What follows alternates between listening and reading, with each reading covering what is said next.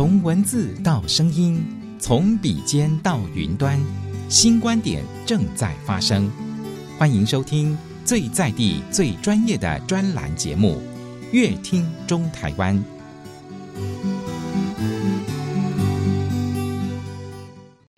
迎大家收听今天的节目。今天的节目当中，我们非常的开心，可以邀请到一位来宾哦。他是台中市政府劳工局福利促进科的刘怡珍。怡珍好，主持人好，各位听众朋友大家好。是我们今天要跟大家聊聊的主题，就是身心障碍者职业辅导评量。咦，好多的问号又跑出来了。职业辅导评量，请问这是指什么呢？呃，是这样的，因为呃，其实我们都知道说，身心障碍者因为身身体上的一些限制，所以他们在找工作的时候，往往没有办法像一般人那么的容易。那所以劳动部呢，他其实在蛮多年前就制定了这一个计划。对这个身心障碍者职业辅导评量计划是不是很老口，对不对？嗯、对，那其实简单来说，就是说我们会针对其实他有就业意愿的身心障碍者，那他到直从窗口登记要找工作的时候呢，我们会有直管员来受理接案嘛。那主管就会评估说，哎，这个身障者他其实是有就业意愿，可是他好像对于自己未来的就业市场不清楚，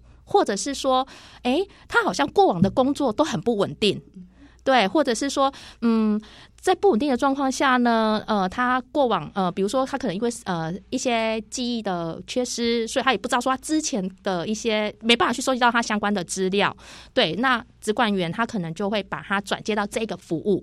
对，那透过这个服务呢，我们会有一批职业辅导评量人员，这些人员都接接受过专业训练，那他们就会采一对一的方式，透过职涯探索，还有一些专业的训练工具，甚至带呃我们的身障者直接到职场，他比较有兴趣的职种，或者是他比较有机会尝试的职种，我们会直接带他到我们合作的厂商那边，直接采工作的方式，然后让他去试做。然后试做的过程当中呢，我们的职评员就会整天或半天在旁边做观察，观察他跟雇主，观察他在这这个地点跟同台的互动，然后他工作的状况，然后甚至呢，我们会小小的设计一些呃操作的因素，比如说故意请主管离开现场，对，然后看一下这个身障者的反应，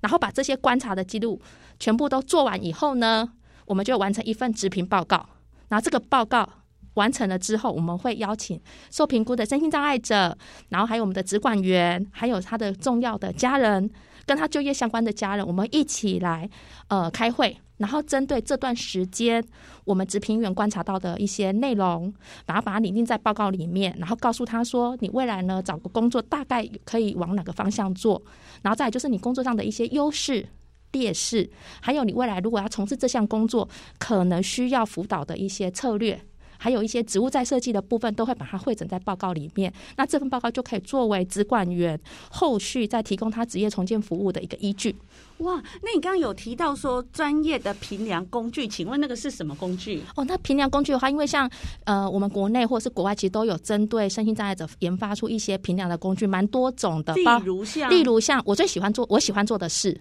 好工作气质。然后还有像什么台大体功能，对，等等，这些都是一些平量的工具，甚至也有注意力测验、记忆力测验。这种各式各样的测验工具，那他们就会把他们收集到的数据呢，可能规划成一个呃，应该是说参考的依据。那我们的身障者他在做完这个测验以后，我们大概就会得到分数，就有点像我们在做那种智力测验一样。嗯，对。那这个测验的分数大概落点会落在哪边？跟一般的同年龄的常人，或者是同障碍类别的人，比如说哦、呃，同样是三十岁左右的身心呃智力呃智能障碍者。哦，他如果使用这个测验的话，他的弱点大概落在哪边？分数大概会到达几分？比如说六十分，好，我们举例，大概是百分之六十好了，百分之六十可能在生长者里面就算表现的很不错了。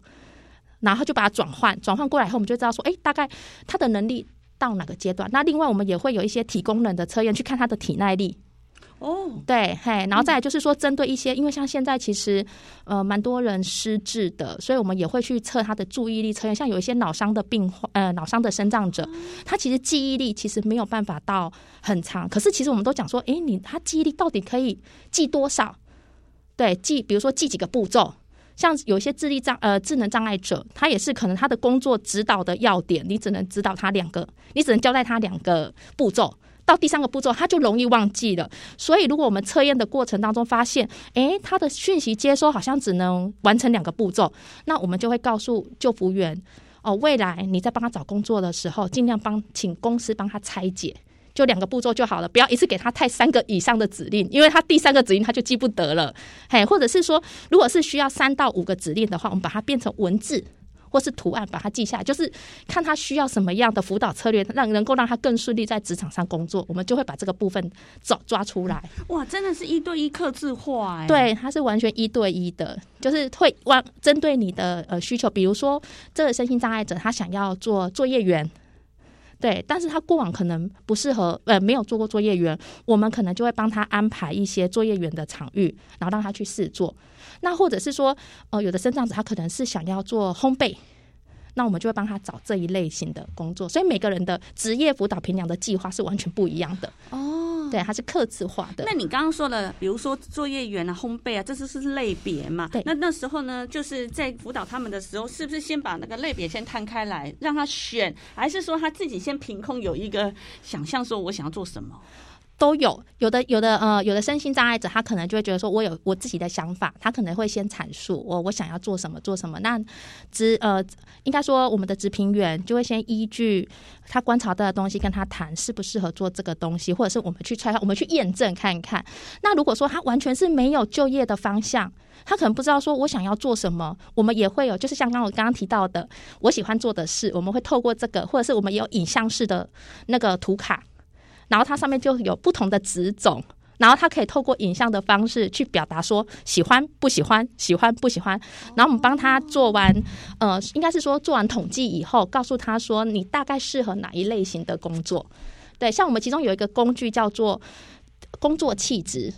工作气质的话测完，像我之前测过。对我，我试着，因为，嗯、呃，我们都想说去了解一下每个工具测出来的，呃呃状况嘛。那我测过，我就发现，哎，我我透过工作气质，我发现我不适合做单一类型的工作。哇，对我可能比较适合跟人群接触，所以比如说走社服类。对，那如果是那种单一类型，就有点像作业员好了，那种我可能就不适合。可是有的生长者，比如说自闭症的孩子，哎，测出来会发现他蛮他不太喜欢接触人群，他喜欢做单一重复的工作。哦，那我们就可以印证，哎，他自己对作业员有兴趣，再来他的工作气质测出来好像也比较适合这个类型，我们就会 match，然后再带他到职场，然后透过一连串的评估计划以后，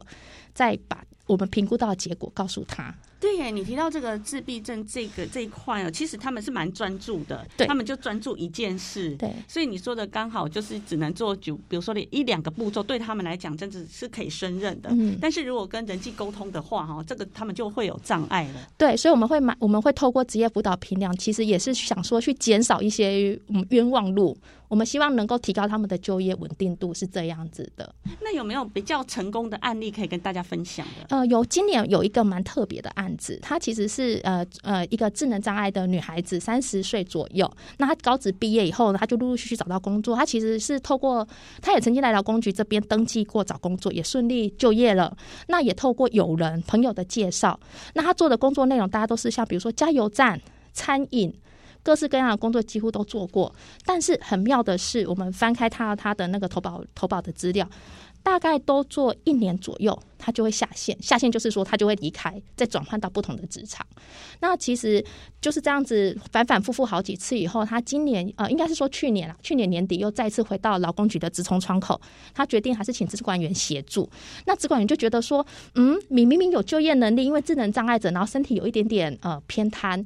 那体耐力看起来也都 OK，过往也都有就业成功的经验，只是都不稳定，这到底是为什么？他决定这一次帮他转职业辅导评量。那我们的职评员一收到这个案子以后呢，一一开始都会先跟他晤谈，对，晤谈，然后收集他过往的一些资料，然后刚好我们在准备要拟定计划的时候，他来跟我们职评员说：“哎，我又找到老师，我又找到工作了，嘿，我找到一间加油站的工作。”那职评员就想说：好，你既然找到加油站的工作，你过往也做过加油站的工作，不然这样好了，我们有没有可能跟老板讨论，我们直接进到你的职场去做评估，然后我们可以把，诶，比如说职场的一些状况，把这个报告到时候会诊的一些建议，也可以给职场啊，然后让你能够稳定嘛。那职场也很愿意，所以我们就是进到职场那边去做评估。那评估以后发现，诶。原来职场的人其实对于智能障碍者的指导那种指令比较不清楚，所以常常会让他没有办法及时了解到意思。然后再来就是他自己个人的指令，大概接收只能接收到三个。对，然后体耐力的部分，他可以跟同事合作做洗刹车的工作，做机械的那种刹车，但是最多不能超过第五辆。对，到第五辆的时候他就得休息。对，然后还有一个问题是，我们会发现，哎，他怎么上厕所的时间很长？原来他的泌尿就是膀胱是有一些受损，但是他自己没有去看医生，加上到新的职场，在有压力的状况下，他会更容易想上厕所，然后就上不出来，然后偏偏。女厕又是蹲式的嘛，那个蹲式的那一种呃呃厕所，对，所以他会更容易紧张，他就更没有办法上上厕所，就会花很长的时间蹲在厕所里，对，然后我们就整个整个测测完以后才发现原来有这些状况。所以呢，后来职评员呢，整个完成整个评估以后呢，给的建议就是：第一个，我们先透过，我们先帮他转职涯，嗯，应该是转生跟服务，深耕服务就是会有就业服务员，好，直接陪他在职场，然后呢，用他懂的方式，再重新把呃主管交代的事情，重新再做工作分析，对，用然后指令呢，我们也尽量拆解到三个以内。然后再来呢，针对他长时间上厕所这件事情，我们希望是建议，就是说，看要不要跟主管讨论啊。针对这长时间去上厕所的时候，是不是能够在工作时间上再做一个调整，让他至少在生理功能这个部分不会受损。然后再来也鼓励他去看医生。嗯，对。然后经过这样的一个评估报告以后呢，发现哎，其实他就目前就已经半年以上了，是稳定的。哦，对。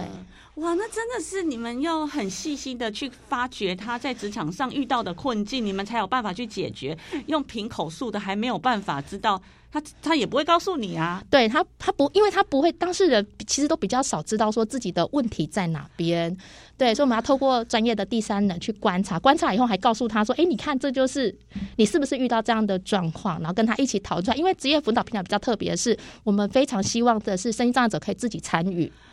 对，你从头到尾都要很清楚的掌握到我为什么要做这个工具，那我做这个测验我得到的呃是什么？那我自己的问题在哪边？我自己棒很棒的地方在哪里？但我还有哪部分可以加强？因为我必须要自己掌握这些东西，我在才知道说怎么样在我未来的工作上我可以自己做调整。真的？那如果有家长想说，哎、呃，我想要帮我的小孩申请的话，这个费用是不是很贵？我们负担得起吗？这个部分是不用费用，只是职业辅导平常比较特殊，是就目前的规定的话，它必须要经由职业重建的窗口，就是职管员，他们评估以后。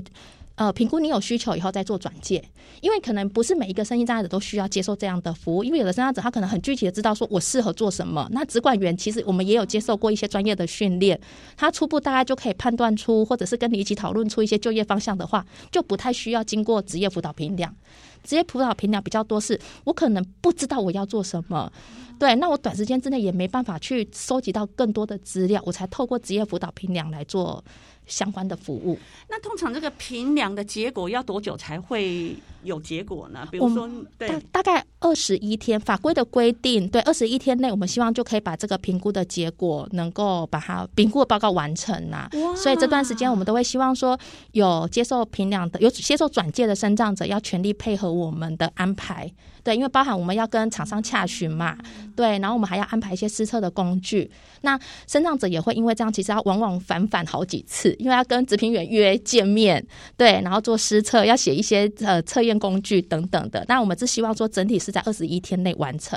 哦，那也有一定的时间，也要二十一天，也不是说当天测完当天知道结果，没那么快。因为我们会不同的面向，有时候可能要看你的体耐力呀，啊，啊，有时候体耐力可能就要测一天了，因为我们要去看，因为我们都会去，其实会尽量 match 到实际职场。比如说以作业员来讲，好了，多数的作业员的工作都还是八小时，对，那中午顶多休息一个小时，所以有些测验工具一测下来，可能就要半天。一天的时间，但是又不希望把整个期程拖太长，太长的话好像永无止境的在评估，所以法规规定大概就是二十一天内要完成，大概三个礼拜。是，好，今天节目当中哦，我们非常的开心可以邀请到刘怡珍，怡珍对于身心障碍者职业辅导评量哦，为我们讲解的这么详细，再次谢谢您，谢谢。以上的专访内容是台中市政府劳工局广告。